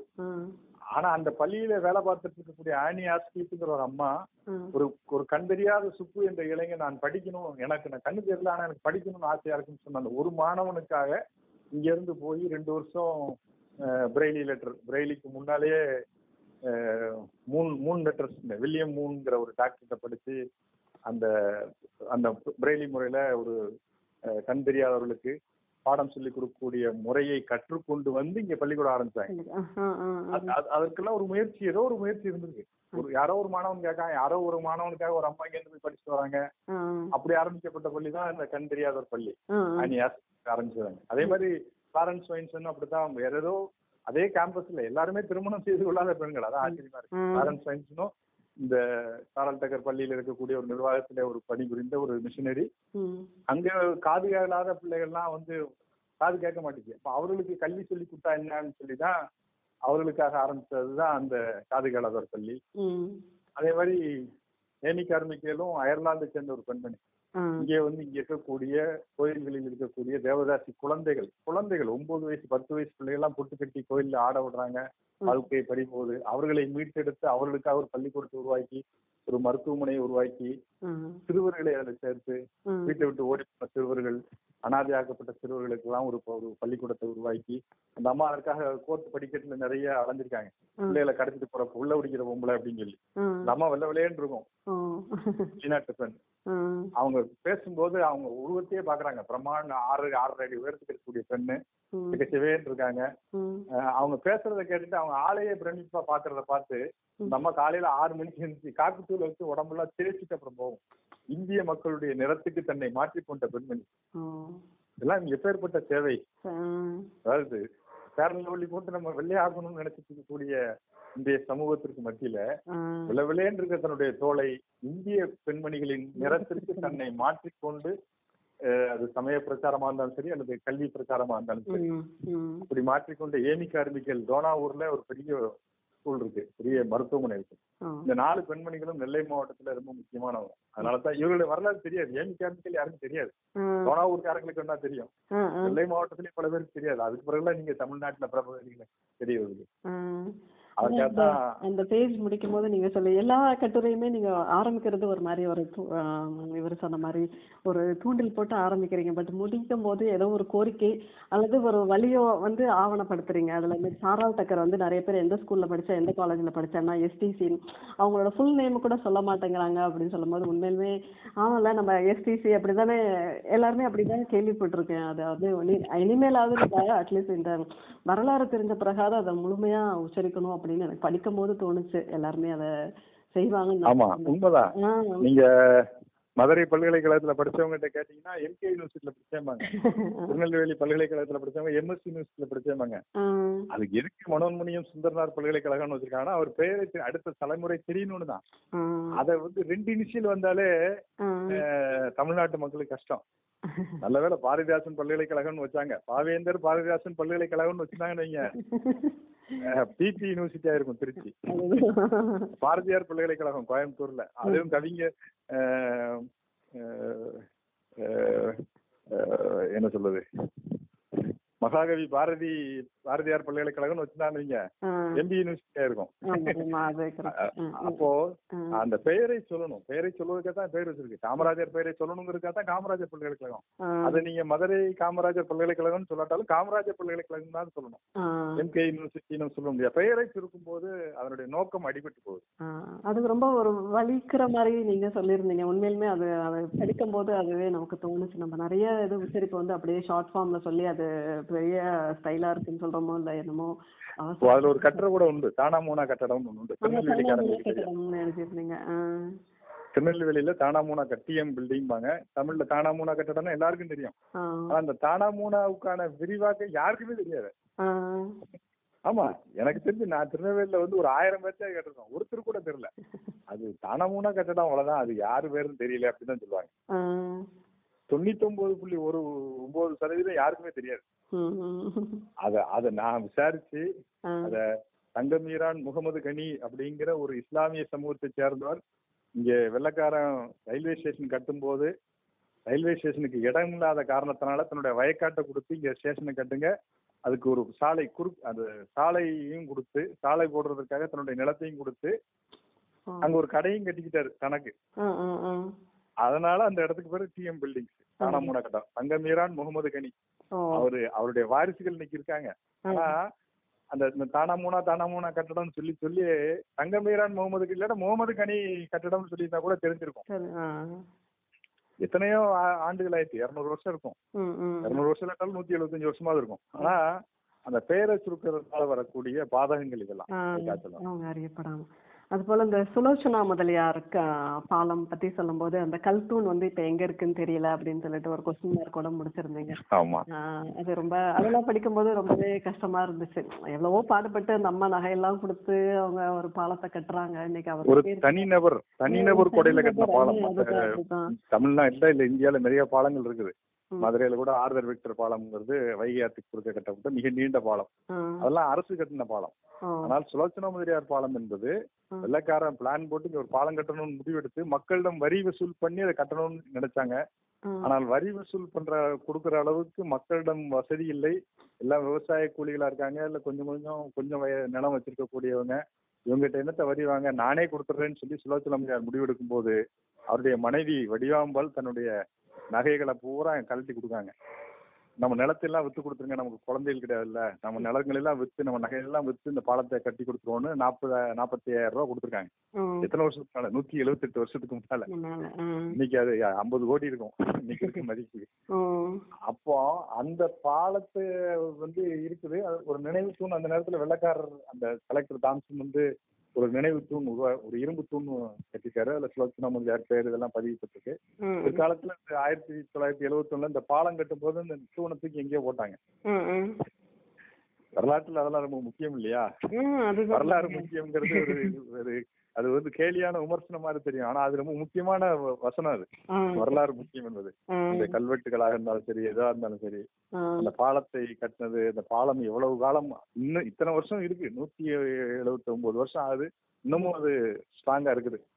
இடையில ஒரு சில பாதிப்புகள் வந்தா கூட முழு அளவில் இன்னமும் அந்த பாலம் ஒரு பேரை தாங்கி இருக்கு பக்கத்துலயே இன்னொரு பாலத்தை கட்டிருக்காங்க அதுவும் பயன்பாட்டுல இருக்கு இன்னும் பொதுமக்களுடைய கோரிக்கை என்னன்னா அந்த பாலத்துக்கு அவருடைய துணைவியார் பெயர் வடிவாம்பாள் பேரை வைக்கணும். அந்த அம்மா தான் நகை கொடுத்ததுனால ரெண்டு பேர் பேரும் சேர்ந்து இருந்தா நல்லா இருக்குங்கிறது தான் இன்றைக்கு கோரிக்கையா இருக்குது. நான் கூட அமைச்சர் முன்னால அதை என்னுடைய கோரிக்கையாக மக்களுடைய கோரிக்கையா நான் முன்வைச்சேன் ஆ. அவர் கூட கண்டிப்பா அதை செஞ்சு கொடுக்குறேன்னு சொல்லியிருக்கிறாரு. பாப்போம் நடக்குதான்னு நடக்கும் சார் அது போல இந்த லூர்துநாதன் சிலையை பத்தி சொல்லும் போதும் நீங்க சொல்லியிருக்கீங்க. அதுக்கு இடைய கீழே நின்னுட்டு டீ குடிச்சிட்டு பானிபூரி சாப்பிட்டுட்டுலாம் இருப்பாங்க. ஆனா அந்த சிலை அந்த ஒரு புத்தகத்தை கையில வச்சிருக்க ஒரு மாணவன் அந்த லூர்துநாதன்றது எத்தனை பேத்துக்கு தெரியும் அப்படின்னு சொல்லிட்டு. அது சின்ன ஒரு ரோட்ல இருக்க விஷயம் தான். ஆனா நம்ம இப்ப நீங்க சொல்லும் போதுதான் நம்ம ஊர்ல எத்தனை இருக்கு நம்ம அதை ஏன் கவனிக்காம இருந்திருக்கோம்? அதெல்லாம் அப்படி உற்று நோக்கணும் அப்படின்னு தோணுச்சு. அத லூர்துநாதன் அதாவது எனக்கு தெரிஞ்சு தமிழ்நாட்டுல ஒரு மாணவனுக்காக சிலை என்பது அந்த ஒரு இடத்துல தான் இருக்கு. வேற எங்கேயும் மாணவனுக்கு சிலை இல்ல. பெரிய தலைவர்களுடைய சிலை இருக்கு. ஆனா ஒரு மாணவனுக்கு சிலை தமிழ்நாட்டுல அநேகமா இந்தியால கூட எங்கேயும் இருக்கிறதுக்கு வாய்ப்பு இல்லை. ஒரு மாணவனுக்காக வச்சிருப்பாங்களான்னு. இங்க அந்த மாணவன் வந்து ஒரு அங்க நடந்த ஒரு போராட்டம் கல்லூரியில் நடந்த ஒரு போராட்டம் கல்லூரியில் நடந்த போராட்டம் கூட சொல்லக்கூடாது. ஒரு ஒரு ஆசிரியரை தேவையில்லாம காவல்துறை வந்து லாக்கப்ல வச்சு அடிச்சிருக்காங்க. பேராசிரியரை. அந்த பேராசிரியரை விடுதலை செய்ய வேண்டும். காவல்துறை மீது நடவடிக்கை எடுக்கணும்னு மாணவர்கள் போராடும் போது ஆத்துல குதிச்சு இறந்து போன மாணவன் அவன். ம். அவன் மொழி ஒரு மொழி தியாகிலாம் கிடையாது. ஒரு மிகச்சிறந்த ஒரு என்ன சொல்றது கிட்டாரிஸ்ட் அவன். சேலத்தை சேர்ந்தவன் செவ்வாய்ப்பேட்டையை சேர்ந்தவன். அவன் இறந்து போனான். அது ஒரு அவன் நினைவாக கட்டப்பட்டதுதான் அந்த லூர்துநாதன் சிலை. எல்லாருக்கும் தெரியும் லூர்துநாதன் சிலை தெரியும். ஆனா எப்படி என்ன போராட்டம் எதற்காக இந்த சிலை வச்சிருக்காங்கிறதெல்லாம் சமீபத்திய வரலாறு அதெல்லாம் ஆயிரத்தி தொள்ளாயிரத்தி எழுபத்தி ஒண்ணுல நடந்தது வரலாற்றுல ஐம்பது ஆண்டு காலம்லாம் ஒரு பெரிய ஒரு காலம்லாம் கிடையாது. ஐம்பது ஆண்டுகளுக்கு முன்னால நடந்த விஷயத்த கூட அங்க வடை சாப்பிட்டு இருக்காளு பானிபூரி சாப்பிட்டு இருக்காளு ஆமோட சாப்பிட்டு இருக்காளுக்கு. யாரோ ஒருத்தருடைய சிலை ருதுநாதன் அவ்வளவுதான். அதை தாண்டி எந்த தகவலும் தெரியாம நம்ம இருந்தோம்னா நம்ம ஏன்னா வெள்ளக்காரன் நம்ம மேல வச்சிருக்கக்கூடிய நம்மளை கேலியாக சொல்லக்கூடிய விஷயமே இதுதான் உங்களுக்கு வரலாறு தெரியாது அப்படின்னு சொன்னான் வெள்ளக்காரன். உங்களுக்கு வரலாறே தெரியாது. உன் வரலாறே உனக்கு தெரியாது அப்படிங்க நீ அது புத்திசாலியா இருக்கலாம். உண்மையான வரலாறு உள்ளவனா இருக்கலாம். எல்லாம் ஒத்துக்கிறேன். ஆனா உன் வரலாறு என்னங்கிறது உனக்கு தெரியாது அப்படிங்க அவன் தான் வந்து பக்கம் பக்கமா எழுதி வச்சுட்டு போயிருக்கான் இந்தியாவினுடைய வரலாறு ஆயிரத்துக்கு பிறகு அதாவது பத்தாம் நூற்றாண்டுக்கு பிறகுதான் ஓரளவுக்கு கொஞ்சம் தெளிவான வரலாறு அங்கங்க கொஞ்சம் ஆவணங்கள் கல்வெட்டுகள்லாம் இருக்கு. ம். பத்தாம் நூற்றாண்டுக்கு முன்னால கொஞ்சம் அறகுறையா தான் மங்களா தான் தெரியுது அதனால ஒரு அனுமானத்துல அவன் எழுதி இதான் அவன் வரலாறு பிடிச்சிக்கும் அப்படின்னு பக்கம் பக்கமாக ஒரு நாற்பத்தி ரெண்டு வால்யூம் எழுதி வச்சுட்டு போயிட்டான். நாம் ஆவணப்படுத்துவதில்லை. சில பேர் மனப்பாடமா வச்சிருக்காங்க. அதாவது வாய்மொழியாக கடத்தப்பட்ட வரலாறு இருக்கிறது. சில இது ஓலைச்சுவடிகள் இருக்கு. சில இது கல்வெட்டுகள் இருக்கு. அதுல கொஞ்சம் முன்ன பின்ன இருக்கலாம். ஏன்னா நீங்க சாதனைகளை தான் பெரும்பாலும் கல்வெட்டுகள்ல ஆட்சியாளர்கள் செய்வாங்க. அரசனாக இருந்தாலும் சரி ஆட்சியாளர் இன்றைக்கு யாரா இருந்தாலும் கல்வெட்டுகள்ல தன்னுடைய சாதனையாளர்கள் பேர் தான் அதுல இருக்கும். முழுமையாக இருக்காது. வெறும் சாதனைகள் தான் பெரும்பாலும் இருக்கும். ஆமா ஓலைச்சுவடிகள்ல கொஞ்சம் இருக்கலாம். ரெண்டாவது கொஞ்சம் இலக்கியத்துல கொஞ்சம் கூற குறையா இருக்கலாம். கொஞ்சம் எக்ஸாஸ்பிரேஷன் இருக்கும். உயர் உணர்ச்சிலாம் இருக்கும். அப்போ இந்த மாதிரியான முழுமையான எழுதப்பட்ட வரலாறு என்பது நம்மிடம் பொதுவாக தண்ணி அதனால தான் நாம எல்லாவற்றையும் ஆவணப்படுத்த வேண்டியிருக்கிறது. எந்த விஷயமா இருந்தாலும் நம்ம ஆவணப்படுத்தணும். நம்முடைய நம்முடைய கொடி வெளியே நமக்கு தெரியாதே? இப்ப நீங்க தான் இருக்கிறீங்க உங்களுக்கு அதிகபட்சம் ஒரு திரைப்படத்துல சசிகுமார் ஒரு சொல்ற மாதிரி ஒரு வசனம் வரும். உங்க அப்பா பேர் தெரியும் உங்க தாத்தா பேர் தெரியும். அதுக்கு மேல தெரியாது. ஆனா நமக்கு வந்து பாபர் ஹுமாயூனு அக்பர் எல்லாம் தெரியும். ஜஹாங்கீர் ஆ. ஷாஜகான் எல்லாம் தெரியும். அவன் வரலாறு படிச்சுட்டு இருக்கோம். நம்மோட அப்பா தாத்தாவுக்கு மேல சொல்ல தெரியுமா? கூட்டனார் பேர் ஒண்ணா சில பேருக்கு சொல்லலாம். மூணாவது தலைமுறை ஒருத்தர் சொல்லலாம். அதுக்கு முந்தின தலைமுறை பேர் தெரியாது. ஒரு நூத்தம்பது வருஷத்துக்கு முன்னால உள்ள தலைமுறை பேர் தெரியாது. நூறு வருஷத்துக்கு முன்னால இருந்த நம்முடைய முப்பாட்டனார் பாட்டனார் பேர் தெரியும். அவ்வளவுதான். நம்ம குறிச்சு வைக்கிறது இல்ல கொடி வெளியவே நம்ம குறிச்சு வைக்கிறது இல்ல எனக்கு பிறகு என் பையன் என் பையனுக்கு பிறகு அப்படிங்கறத ஒரு டைரி போட்டு குறிச்சா தான் அது ஆவணமாகும். சின்ன விஷயத்துக்காக நான் சொல்றேன். ஆ சரி சரி. சரி இறுதியா ஒரு கேள்வி. ஏன்னா நிறைய நேரம் நம்ம பேசியாச்சு இந்த புத்தகத்துல வந்து திருநெல்வேலினா நீங்க இதெல்லாம் கண்டிப்பா தெரிஞ்சிருக்கணும். இந்த வரலாறு அப்படின்னு சொல்லிட்டு ஒரு பத்து விஷயம் சொன்னீங்கன்னா என்னெல்லாம் அதை ஒரு சின்ன சின்ன ஒரு ஒரு லைன்ல அப்படி சொல்லுங்க சார். இதெல்லாம் தெரிஞ்சிருக்கணும் நீங்க காரக்குறிச்சி பத்தி சொல்றீங்க. உமர் புலவர் பத்தி சொல்லியிருக்கீங்க. அப்படி அதெல்லாம் ஒரு ஒரு சின்ன சின்ன பிட்டா மட்டும் சொல்லுங்க சார். நேரம் ம். என்னைய பொறுத்தவரையில நான் சொல்றது ஆதிச்சநல்லூர் கொற்கை கண்டிப்பாக பக்கத்துல இருக்கக்கூடிய ஒரு நம்முடைய முன்னோர்கள் வாழ்ந்த பூமி அங்கே நிறைய தொல்லியல் ஆய்வு நடக்கு. அதை கண்டிப்பா பார்த்து வச்சிருக்கணும். கழுகுமலைங்கிறதும் ஒரு ஏழா எட்டாம் நூற்றாண்டில் கட்டப்பட்ட ஒரு கோவில். அதை பார்க்கணும். கிளாரிந்தா சர்ச்சு சமயம் சார்ந்தாக இருந்தாலும் சரி ஒரு தொன்மையான ஒரு தேவாலயம். செடியில் அவருடைய அந்த நான் சொன்ன மாதிரி அவருடைய அந்த கல்லறை. பிறகு இவர்களுக்கு ஈக்குவலாக மாத்திட்ட இந்து கல்லூரி. அதுவும் கிட்டத்தட்ட ஒரு நூத்தி அறுபது வருட பாரம்பரியம் கொண்டது. பாரதி படிச்ச பள்ளி வஉசி படிச்ச பள்ளி. அதை கண்டிப்பா தெரிஞ்சுக்கணும். தசரா வந்து பாளையங்கோட்டையில ரொம்ப ரொம்ப பிரபலமான ஆச்சரியமா இருந்துச்சு சார். தசரா வந்து நம்ம இதுல தான் செ- ஹைதராபாத் இங்க தான் கேள்விப்பட்டிருக்கோம் Right. இங்க இருந்துட்டு எப்படி தமிழ்நாட்டுல வேற எந்த பகுதியிலுமே தசரா வந்து இவ்வளவு. கொண்டாடுறத மாதிரி குலசேகரப்பட்டத்தில் நடக்கும். குலசேகரப்பட்டத்தில் நடக்கும். அப்படின்னு சொல்லி கேட்கணும்னு நினைச்சேன். குலசேகரப்பட்டத்தில் நடக்கும். திருச்செந்தூர் பக்கத்துல. ஆனால் குலசேகரப்பட்டத்துக்கு இணையாக பாளையங்கோட்டையில தசரா ரொம்ப பிரபலமான ஒரு திருவிழா.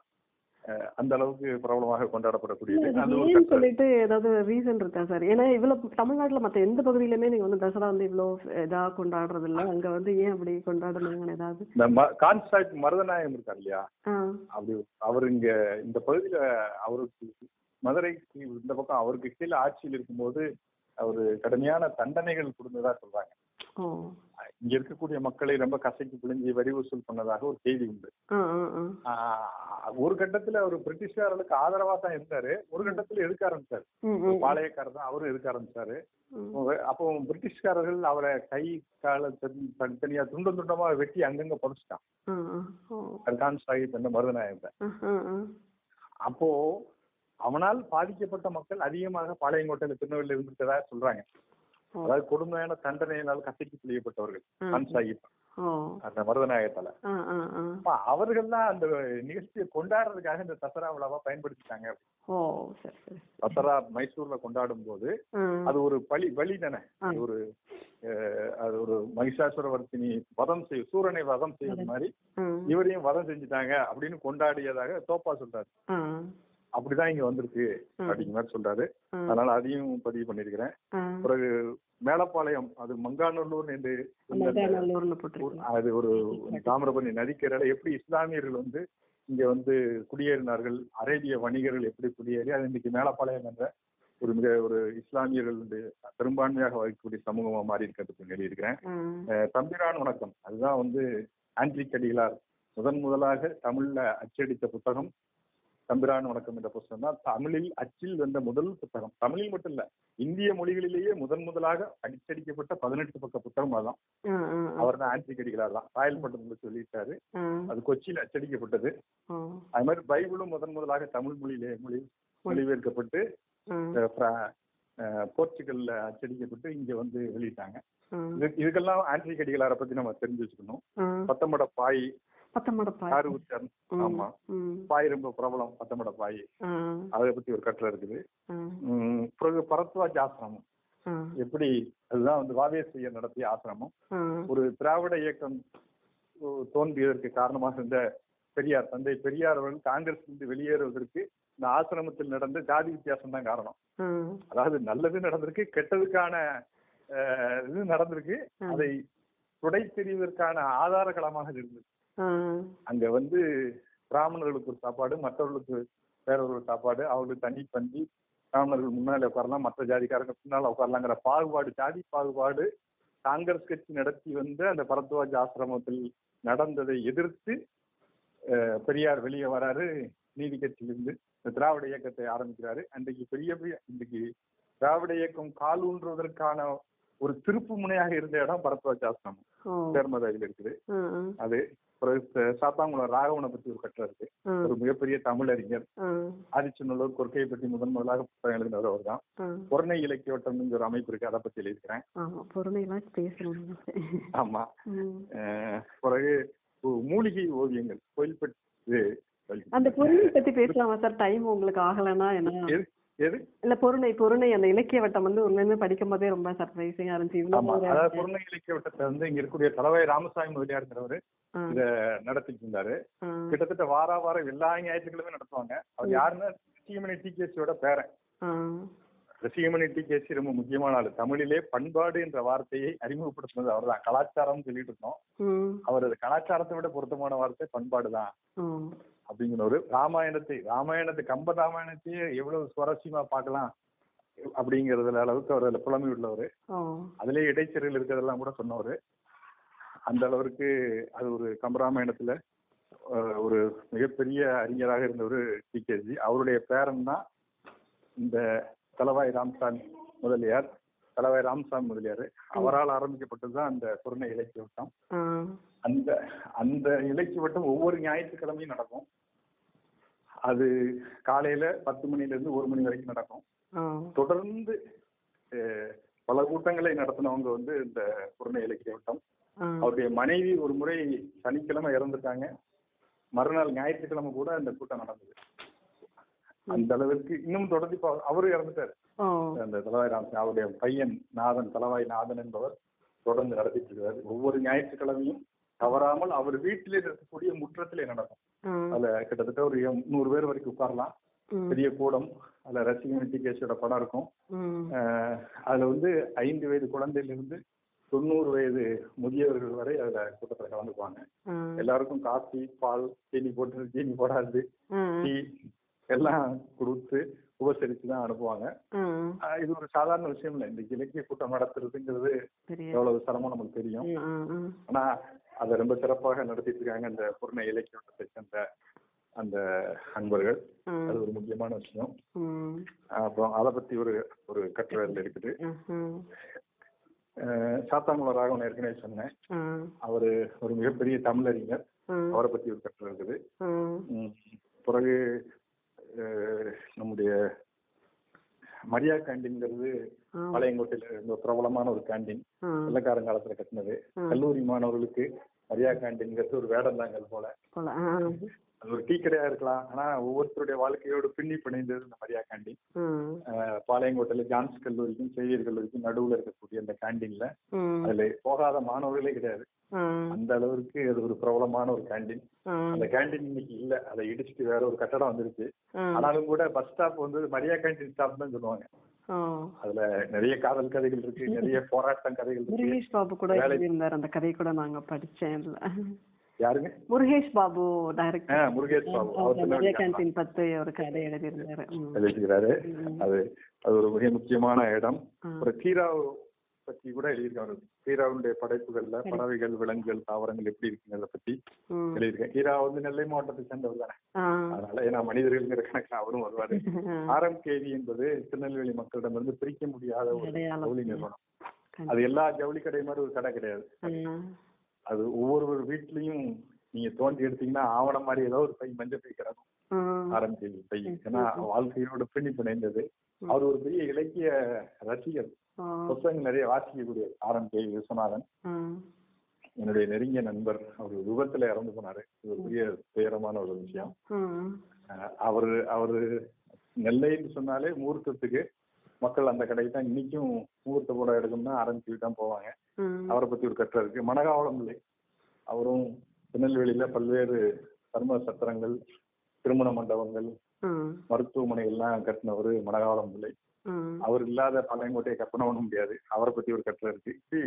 இந்த ராஜஸ்தான் ஹோட்டல் இப்படி ஒரு பிதப்புறம் அதை பத்தி கூட ஒண்ணு இருக்கு. எட்டயாபுரத்துல பாரதியோட அப்பா சின்னசாமி ஐயர் துவக்கிய ஒரு நூற்பாலை பாதி கட்டிய நிலையில இருக்கு. அது பிதப்புறம்ங்கிற ஊர்ல இப்பவும் இந்த சிதைந்த கட்டிடமா இருக்கு. அதை நினைவு சின்னமாக ஆக்க வேண்டும் சொல்லி ஒரு கட்டுரை இருக்கு. ஏனென்றால் பாரதிக்கு உத்வேகம் அளித்த இடம் அந்த பிதப்புறம் தான். அந்த பிறப்புறத்துல இப்பவும் வேலி போட்டு பலகை வைத்து பாரதியோட அப்பா ஆரம்பிச்ச நூற்பாலைன்னு போட்டு வச்சா அது பு- புதரடைஞ்சு போய் கிடக்கு. அரசு நினைச்சா செய்யலாம். கவனத்தை ஈர்ப்பதற்காக எழுதப்பட்ட கட்டுரை அது இந்த மறந்து கொண்டிருப்பது மக்களின் இயல்பு நினைவுபடுத்துவது வந்து வரலாற்று ஆய்வாளரின் கடமைன்னு எரிக் சுவாமி சொன்னதா நீங்க எழுதியிருக்கீங்க. அது உண்மையுமே நீங்க நிறைய விஷயத்த தேடி தேடி இது நீங்க எவ்வளவு நாள் எடுத்துக்கிட்டீங்க இதை ஆவணப்படுத்தி இருக்கீங்க அந்த கதை முடியும் போதே அந்த பேஜ் முடியும் போதே ஒரு கோரிக்கையாகவும் அது அரசுக்கோ மக்களுக்கோ அதை வழியோட அப்படி பதிவு பண்ணியிருக்கீங்க. இது நிறைய பேரை சென்றடையணும். உங்களோட மனசுல உள்ள அந்த குறைகள் வந்து கேட்கப்பட்டு அரசுக்கோ மக்களுக்கும் ரீச் ஆகணும் அப்படின்னு நினைக்கிறேன். இந்த நல்ல ஒரு ஆவணம். இது வந்து தமிழுக்கு அது நெல்லையை பொறுத்தவரையிலும் இது வந்து மிகப்பெரிய ஒரு ஆவணம் அப்படின்னு தான் எனக்கு தோணுது சொல்லணும். எனக்கு இதுல குறிப்பாக வந்து பேராசிரியர் தோப்பா ஒரு David Pakkimuthu Sarojini Pakkimuthu R S Jacob பிறகு நெல்லை கண்ணன் இப்படி பல பேர் திருநெல்வேலியில மிகப்பெரிய ஆளுமைகள்லாம் இருக்கிறாங்க. அவங்க இதெல்லாம் கேட்டு தான் நான் பல்வேறு செய்திகளை இதுல ஏன்னா அவங்க அவங்க வந்து வாய்மொழியாக சொன்ன பல்வேறு தகவல்களையும் நான் அதுல இணைச்சிருக்கிறேன். எவ்வளவு எடுத்துக்கிட்டீங்க உங்களுக்கு இந்த இந்த புத்தகம் எழுதுறதுக்கு உங்களுக்கு? நான் அதான் சொல்லலை. இது வந்து ஒரு தொடரா எழுதுனதுனால எனக்கு அது எனக்கு பெரிய ஒரு மன அழுத்தமாக இல்லை. ரொம்ப இயல்பா தான் எழுதினேன். ஏன்னா காதுல வந்து விழுந்த செய்திகள் அப்பப்போ மனசுல இருக்குது. சில எதுக்கு சில புத்தகங்களை நான் பின்னால பட்டியல்ல கொடுத்துருக்கேன். நம்ம சாத்தாங்குளம் ராகவன் போன்றவர்களை பற்றிலாம் அவர்கள் எழுதிய புத்தகங்கள்ல நான் அதுல ஆதார நூல் பட்டியல் எழுதியிருக்கிறேன். என்னுடைய நண்பன் அப்பனசாமி அவர் ஒரு எழுதியிருக்கிறாரு. திருநெல்வேலி சீமையை பத்தி அவர் ஒரு புத்தகம் எழுதியிருக்கிறாரு. சில இடங்கள்ல அவரை ரெஃபர் எது எதெல்லாம் வந்து சில இதை முழுக்க முழுக்க இது சொந்தமானலாம் சொல்ல முடியாது. ஆதார நூல்களும் சில இருக்கு. பிறகு என்ன புனைவுகளாக என்னுடைய பாணியில நான் நிறைய எழுதியிருக்கிறேன். அப்படிதான் நான் சொல்லுவேன். அவர்களுக்கு நான் இந்த நேரத்துல நன்றி சொல்ல கடமைப்பட்டிருக்கிறேன். நிச்சயமாக இது ஒரு பேசப்படும். வரலாறு வந்து உங்களை வரலாறு உங்களையும் தன்னோட சேர்த்துக்கும் அப்படின்னு நான் நினைக்கிறேன். நீங்க ஏன்னா உங்களோட ஒர்க் வந்து அவ்வளோ பெரிய ஆவணப்படுத்த வேண்டிய வேலை. ரொம்ப அழகா செய்திருக்கீங்க சார். வாழ்த்துக்கள். இந்த புத்தகம் வந்து இன்னும் நிறைய பேசப்படணும் அப்படின்னு சொல்லிட்டு வாழ்த்தி முடிக்கிறேன் சார். நன்றி. நன்றி. ரொம்ப நன்றி. ரொம்ப நன்றி. எனக்கு ஒரு வாய்ப்பு கொடுத்ததற்காக இந்த புத்தகத்தை பற்றி ம், பேசணும்னு நீங்களும் எடுத்துக்கிட்டதுக்காக இந்த நேரத்துல நான் நன்றி தெரிவித்துக் ம், எனக்கு ஆதரவு அளித்த என்னுடைய நண்பர்கள் ஏன்னா இதை பற்றி கவிஞர் தானப்பன் போன்றவர்கள்லாம் ஒரு நூல் விமர்சன கூட்டத்திலேயே பேசியிருக்காங்க. பல நண்பர்கள் இதை பற்றி பேசி நண்பர் பாவன் எழுத்தாளர் பாவனன். பேசியிருக்கிறாரு முத்தமிழ் பேசியிருக்கிறாரு. பல டீன் பேசியிருக்கிறார் எழுத்தாளர் டீன் பேசியிருக்கிறார். இது பல நண்பர்கள் இந்த புத்தகத்தை பற்றி தங்களுடைய அபிப்பிராயங்களை கருத்துக்களை விமர்சனங்களை எல்லாம் தெரிவிச்சுட்டு வராங்க. அவர்களுக்கும் நேரத்தில் நான் நன்றியை தெரிவித்துக் கொள்கிறேன். உங்களுக்கும் இந்த நூலை ஒரு விமர்சனமாக அல்லது ஆய்வுக்குரிய பொருளாக எடுத்துக்கொண்டதுனால உங்களுக்கும் என்னுடைய நன்றியை தெரிவிச்சுக்கிறேன். நன்றி வணக்கம். நன்றி வணக்கம் சார் தேங்க்யூ